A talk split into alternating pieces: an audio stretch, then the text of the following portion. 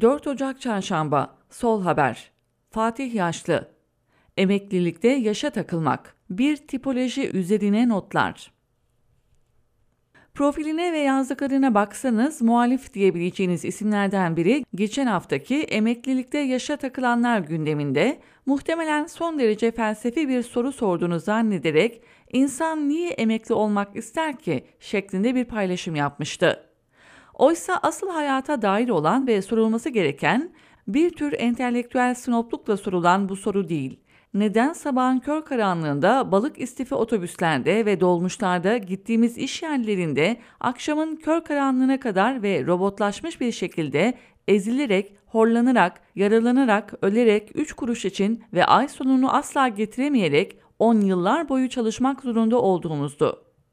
Sorulması gereken soru buydu ama sistem sorulması gereken soruların sorulmasını engelleyerek ve başka sorular sordurarak, üstelik bunu ikna yoluyla yaparak bireyleri bu tercihleri kendilerinin yaptıklarına inandırarak işliyordu.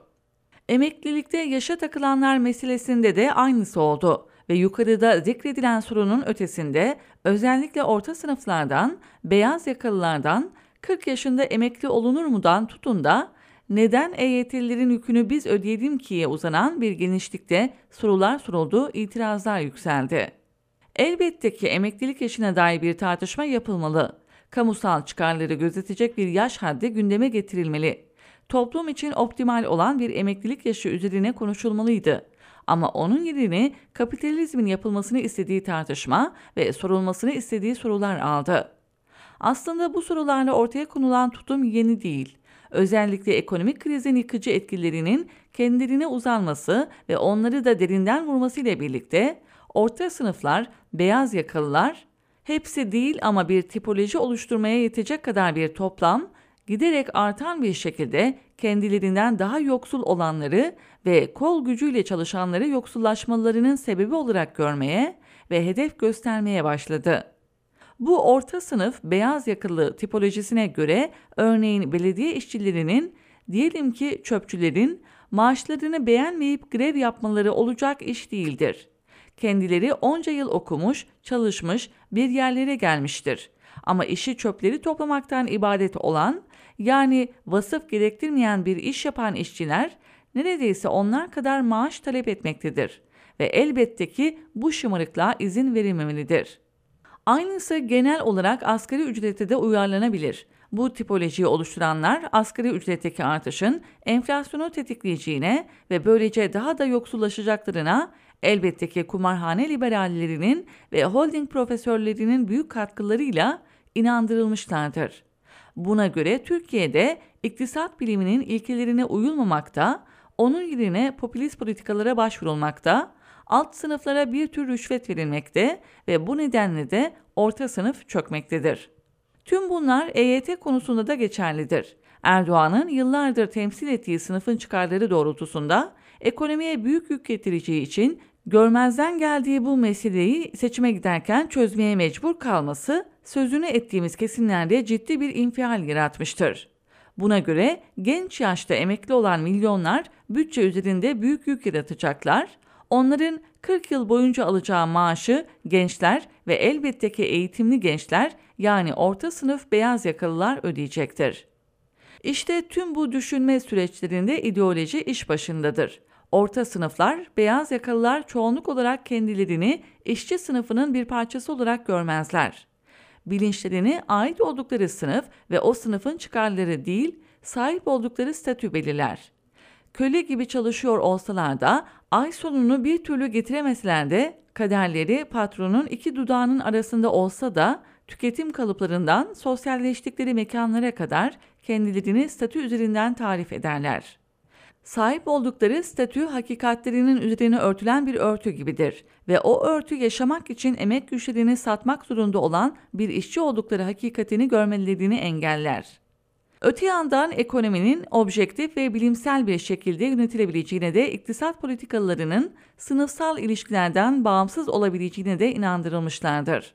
Bu nedenle de bizzat kendi çıkarlarına olan bir meselede örneğin ücretler genel düzeyinin artışında enflasyonu artıracağı gerekçesiyle karşı bir tutum alabilirler. Bizzat kendileri de ücretli oldukları halde ücret artışlarının kendileri için zararlı olacağını düşünebilirler. Serbest piyasa ekonomisi denilen şeyi sorgulamak akıllarından geçmediği gibi onu bir sınıfla da bir ideolojiyle de ilişkilendiremezler ve bir tür doğa yasası gibi görürler. İktidarsa objektif ve bilimsel bir politika izlemek yerine ya popülizm yapmaktadır ya da beceriksizdir. Kriz de bu yüzden yaşanmaktadır.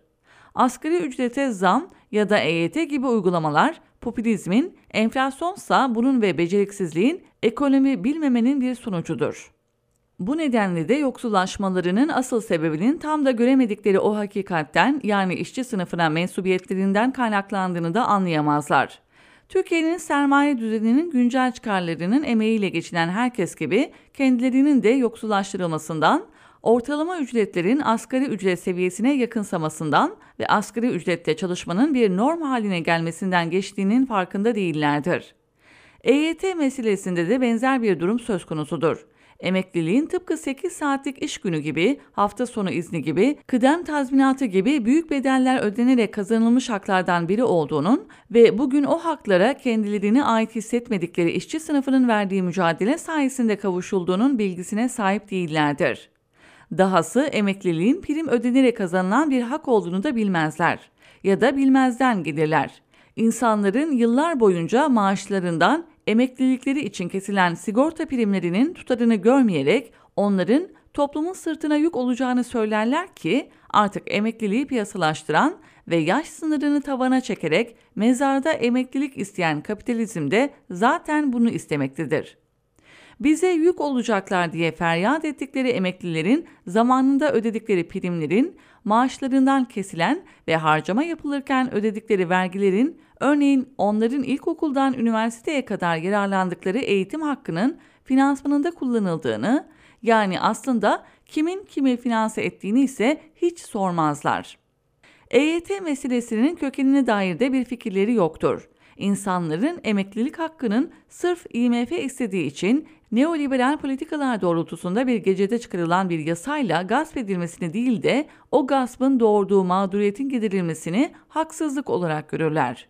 Onca haksızlık varken seslerini ancak kendi altlarındakine çıkarabilir, isyanlarını oraya yöneltebilirler. Bütçeden faize giden paranın aşağı çekilmesi, holdinglerin, şirketlerin karlarının vergilendirilmesi, borsa, devlet tahvili, faiz kazançlarından vergi alınması, patronlara yönelik vergi istisna ve muafiyetlerinin ortadan kaldırılması, ücretlilerin üzerindeki vergi yükünün hafifletilmesi, herkesin sigortalı olması, ekonominin kayıt altına alınması ve böylece bütçenin gelir ve gider bileşiminin değiştirilmesi, gelir dağılımında göreli bir adaletin sağlanması, kamucu bir zihniyetin ülkeyi yönetmesi gibi meselelerse hiçbir şekilde gündemlerinde değildir. Oysa asgari ücretteki artış, ücretler genel düzeyini artırarak orta sınıfın beyaz yakalılığının da ücretleri üzerinde pozitif etkide bulunur. Gasp edilmiş emeklilik hakkının kazanılması için verilen mücadele, sonraki kuşakların mezarda emekli olmaması için verilecek mücadeleye ilham kaynağı olabilir. Bir örnek teşkil edebilir. Greve giden işçinin kazanımı tüm emekçilerin kazanımıdır. Adil bir vergileme üzerine verilecek olan mücadele vergi yükünün en azından bir kısmını emekçilerden alabilir. Sendika için, güvenceli çalışma için, kıdem tazminatı için verilen her mücadele bütün olarak işçi sınıfı adına verilmektedir.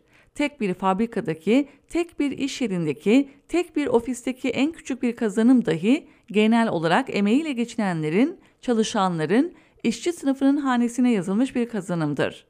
Ekonomiye, topluma ve kendilerine kumarhane liberalleri ve holding profesörlerinin değil, mensup olduğu sınıfın gözlükleriyle bakabilenler. Ancak onlar emeklilik hakkı kazananların yaşına takılmak yerine emeklilik de dahil kazanılmış hakların korunması ve kapsamının genişletilmesi için mücadele edilmesi gerektiğini, öz çıkarlarının tam olarak orada bir yerde olduğunu görebilirler.